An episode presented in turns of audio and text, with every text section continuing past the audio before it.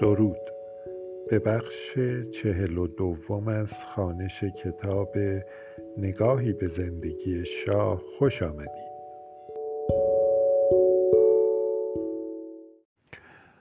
تا آنجا خواندیم که نیروی سوم در واقع در اوج قدرتش حزبی بود که می توانست با حزب توده ادعای رقابت کند. ملکی و اطرافیانش که برخی از روشنفکران برجسته ایران از جمله جلال آل احمد و منوچهر صفا را در بر می گرفت از منظر سوسیال دموکراتیک با استالینیسم های حاکم بر حزب توده و فضای روشنفکری مملکت جدال می کردند. در این حال طرفدار مصدق و جنبش ملی کردن نفت بودند و در میان رهبران سوسیال دموکراتیک نیروی سوم شاید ملکی بیش از همه واقع بین بود و کمتر به دام مطلقهای ایدولوژیک میافتاد. شاید به همین خاطر چندین بار از طرف دربار به پیوستن به اطلاف ضد کمونیستی که شاه رهبریش را به عهده داشت دعوت شد. در ماههای قبل از 28 مرداد نیروی سوم هم خود به انشعابی تلخ و تضعیف کننده دچار شد بقایی به صف مخالفان سرسخت مصدق پیوست و از هر کوششی در مقابله با آنچه گرایشات استبدادی مصدق می‌دانست فروگذار نمی کرد. در مقابل ملکی به رغم مخالفتش با برخی سیاست های مصدق به او وفادار ماند می گفت حتی تا جهنم هم به پیروی از مصدق ادامه خواهد داد در این دوران شاه با تکیه به رکن دوی ارتش فعالیت همه این گروه های مخالف را از نزدیک دنبال می کرد. پاکروان ریاست رکن دو را به عهده داشت. از معدود افسرانی بود که در زمینه اطلاعات و ضد اطلاعات تعلیم دیده بود به علاوه انسانی سخت فرهیخته بود و بسیاری از روشنفکران آن زمان از جمله صادق چوبک و علی دشتی در زمره دوستان هم محفل وی بودند. پاکروان در تمام عمر به شاه وفادار ماند در گفتار و کردار صداقتی تمام داشت و با جان خود بهای این وفاداری و صداقت را پرداخت. در آن سالها پاکروان نه تنها از طریق رکن دو بلکه از راه گروه مرموز دیگری که در ارتش مخفیانه شکل گرفته بود به شاه کمک میرساند. این گروه که گاه کوک نامیده می‌شد در تمام نیروهای مسلح ایران عضو داشت. تشکیلاتی یکسره محرمانه بود. مناسک ورودیش بیشباهت به مناسک محفلهای ماسونی نبود. پیوستن به تشکیلات صرفا از راه دعوت صورت می گرفت. به دیگر سخن عضوی باید کاندیدی را به تشکیلات معرفی می کرد و آنها هم پس از پیگیری های لازم در باب سوابق سیاسی شخص و میزان قاطعیتش در مبارزه با کمونیسم و اطاعت از شاه در صورت مناسب دانستن آن کاندید او را به عضویت در کوک دعوت می کردند. مراسم تحلیف مفصل بود و در اتاقی تیره و تاریک آغاز می شد. مرکز کوک خانه در خیابان بهشت نزدیک دانشگاه بود. در آنجا به گفته تیمسار علوی کیا اتاقی تاریک ویژه مراسم پیوستن اعضای جدید بود. یک جلد قرآن تصویری از شاه و یک شمشیر تنها تزئینات اتاق بودند. اعضای جدید متنی را دایر بر وفاداری خود به شاه میخواندند. شاه بیشک از وجود تشکیلات کوک مطلع بود و آن را از متحدان مهم خود می‌دانست. در دوران حکومت مصدق و نیز در سالهای بعد این شبکه یکی از ابزار مهم کنترل ارتش توسط شاه بود. گرچه مبارزه با کمونیسم در سرلوحه برنامه های سیاسی و فکری شاه بود مصدق و نهزت ملی کردن نفت هم که هر روز در مملکت و در میان اخشار گوناگونش ریشه دارتر می‌شد نمی توانست از نظر شاه دور بماند. نفت در سال 1950 و چند سال بعد مهمترین مسئله سیاسی مملکت بود و مصدق هم به مهمترین تجلی نهزت ملی کردن این سرمایه عظیم طبیعی ایران بدل شده بود. دولت آمریکا که به نفوذ و محبوبیت روزافزون مصدق وقوف داشت و نیز می‌دانست که موجی از ناسیونالیسم کشورهای جهان سوم را در بر گرفته بران شد که برای جلوگیری از تبدیل این موج به سیلی صدناپذیر در ایران انگلستان را به دادن امتیازهایی در زمینه نفت متقاعد کند. به گمان آمریکایی ها اگر انگلستان در این راه پیش قدم می‌شد چه بسا مردم ایران را هم در از این راه متقاعد می کرد که مشروعیت دست کم برخی از خواستهای جنبش ملی کردن نفت را به رسمیت شناسند و بپذیرند. امتیاز نمادین امروز چه بسا که از انقلاب بنیادین فردا جلوگیری کند؟ انگلستان در آغاز در مقابل این پیشنهادات و فشارهای آمریکا مقاومت می‌کرد. گمان انگلستان این بود که این پیشنهادات ریشه در خامی و بیتجربگی آمریکا در اداره بومیان دارد. گاه هم حتی در پس این پیشنهادات نشانی از سلطه طلبی آمریکا و تلاشش برای تقویت موضعش در ایران سراغ می کرد. اما بالاخره انگلستان دست کم در ظاهر تغییر نظر داد اعلام کرد که برای تدوین قرارداد نفتی تازه‌ای که در آن منافع ایران تأمین خواهد شد آماده است اما اگر تنها به اسناد دولتی انگلیس مراجعه کنیم چاره جز این استنتاج نداریم که هدف اصلی انگلستان از اعلان آمادگی برای این مذاکرات حفظ کامل منافع نفتی خود در ایران بود و در آن لحظه به این نتیجه رسیده بودند که اعلان آمادگی برای مذاکره و پذیرش واقعیت وجودی جنبش ملی نفت گامی اساسی و لازم و البته نادلپسند برای فقط انحصار نفت در ایران است. یادداشتی که در نوامبر 1951 به قلم آچسن تدوین شده بود آشکارا نشان می‌داد که آمریکا هم از ماهیت واقعی برخورد انگلیس با مسئله نفت ایران آگاه بود و در این باب هیچ توهمی نداشت. آچسن معتقد بود که چرچیل چون شیری تیر خورده نعره می‌کشد و این نعره ها خود نشان تظاهر توخالی سرسختانه انگلیس است. می گفت هدف قایی سیاست انگلستان در ایران برخلاف ظواهر امر جلوگیری از کمونیستی شدن ایران نیست بلکه می‌خواهد آنچه را در واپسین صد ورشکستگی اقتصادی انگلیس می‌دانند برای خود حفظ کنند.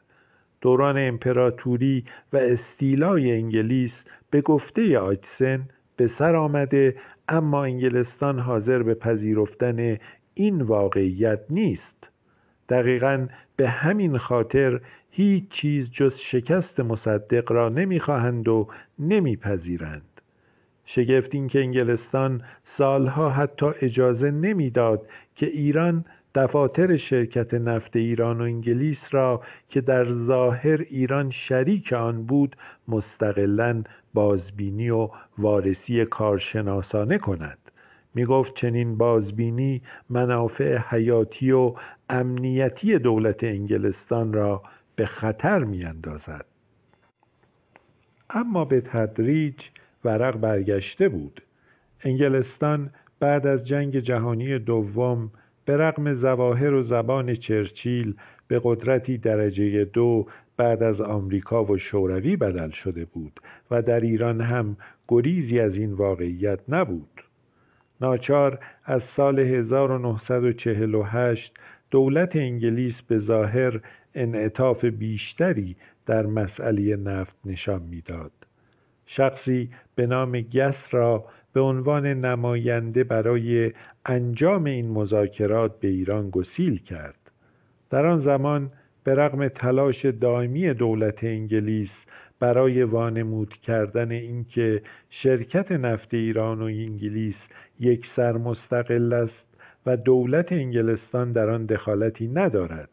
در واقع دولت انگلستان سهامدار عمده این شرکت بود.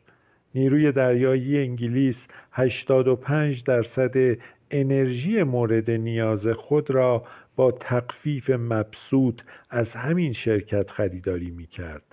سهم ایران از درآمد سالانه شرکت درصدی از سود سالانه آن بود و لاجرم هر تخفیف یا هر حیف و میل دیگر بالمال از جیب ملت ایران پرداخت می‌شد و چون برای سالها دفترهای حساب شرکت بر ایران بسته بود ابعاد این حیف و میل ها و تخفیف ها پنهان بود.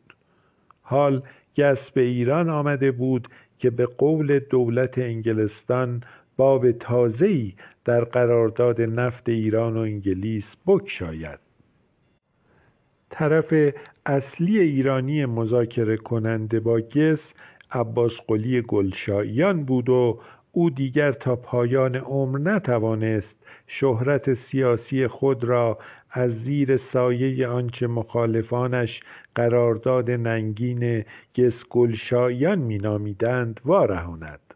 خاطرات دو جلدی او روایت پردرد و گاه تلخی از زندگی مردی است که به گمان خود عمری به صداقت و شرافت و میهن پرستی خدمت کرد اما مخالفانش همه این واقعیات را نادیده گرفتند و زندگیش را صرفاً به قرارداد گسگلشاییان تقلیل و تخلیص کردند. بر اساس قرارداد گسگلشاییان که گاه به قرارداد الحاقی هم شهرت داشت و در 17 ژوئیه 1949 26 تیر ماه 1328 امضا شد درآمد ایران از بشکه 22 سنت به 33 سنت افزایش پیدا می کرد. انگلستان در تبلیغات خود در این زمینه آن را نقطه عطفی برای ایران و یکی از منصفانه ترین قراردادهای نفتی تاریخ معرفی می کرد. می گفت هیچ کشور نفت خیزی تا به حال چنین قرارداد عادلانه و سودآوری دریافت نکرده است. ولی واقعیت از نوعی دیگر بود. در آن زمان نه تنها مکزیک نفت خود را ملی کرده بود بلکه آمریکا با ونزوئلا قراردادی امضا کرده بود که نصف درآمد نفت کشور را خود ونزوئلا می‌داد و در همان سالها آمریکا در جریان امضای قرارداد مشابهی با عربستان سعودی بود. وقتی قرارداد گسکلشایان امضا شد مصدق ریاست کمیته ویژه نفت مجلس شورای ملی را به عهده داشت. مذاکرات نفت همه زیر نظر این کمیته بود و به محض برملا شدن جزئیات قرارداد تازه ایران و انگلیس مصدق پرچم مبارزه با این قرارداد را در دست گرفت. این قرارداد را برای ایران سخت زیانبار می‌دانست. حتی می گفت تصویبش در حکم خیانت به ایران است. موج مخالفت با قرارداد گسکلشاییان به سرعت سرتاسر سر ایران را در بر گرفت. موضع شاه در قبال این قرارداد همیشه یک دست و یکسان نبود. مهمتر از این که اغلب بین موضع علنی شاه و آنچه در خلوت در مذاکرات با مقامات خارجی به ویژه مقامات انگلیسی می گفت تفاوتهایی فاحش وجود داشت. در آن روزها سفارت انگلیس به طور روزافزونی شاه را برای حمایت علنی و فعالانه از قرارداد گسگلشاییان تحت فشار قرار داده بود. شاه در فکر سفری به آمریکا و اروپا بود و سفارت انگلیس به جد بران شد که او را از این سفر منصرف کند. سفیر انگلیس می گفت صلاح شاه و مملکت در این است که او در ایران بماند و هم خود را صرف کمک به تصویب قرارداد الحاقی در مجلس کند. شاه بارها در خلوت به تصریح مقامات انگلیسی می گفت که طرفدار قرارداد الحاقی است. می گفت همه امکانات و نفوذ سیاسی خود را برای تصویب لایحه به کار برده و می‌برد. در این حال بارها به همین مقامات یادآور می‌شد که با در نظر گرفتن مخالفت قاطع مصدق با این قرارداد و با در نظر گرفتن محبوبیت روزافزون او در مملکت احتمال تصویب قرارداد در مجلس سخت ضعیف است. وقتی که فشار انگلیسی ها برای تعویق سفر شاه فزونی گرفت او در دیداری به مقامات انگلیس اطمینان خاطر داد که از نخست وزیر وقت محمد ساعد که در ضمن از متحدان شاه به شمار می رفت خواسته است که تا زمان تصویب قرارداد الحاقی نفت در مقام خود باقی بماند. ولی در آن زمان قاعدتا بر همه جز بر مقامات سرسخت انگلیس روشن بود که با در نظر گرفتن فضای سیاسی مملکت ساعد یا هر سیاستمدار دیگری نمی توانست چنین قراردادی را از تصویب مجلس بگذراند. در آن روزها کمتر سیاستمداری حتی جرأت داشت موافقت خود را با این قرارداد علنی کند. شاه هم هرگز به طور علنی چنین نکرد. گرچه در خلوت بارها حمایتش را با مقامات سفارت انگلیس در میان میگذاشت. وقتی بالاخره در 19 دسامبر 1949 28 آذر 1328 لایحه قرارداد گسگلشاییان به مجلس ارائه شد کمیسیون نفت به ریاست مصدق قاطعانه آن را رد کرد. حتی یک نفر هم به آن رأی موافق نداد.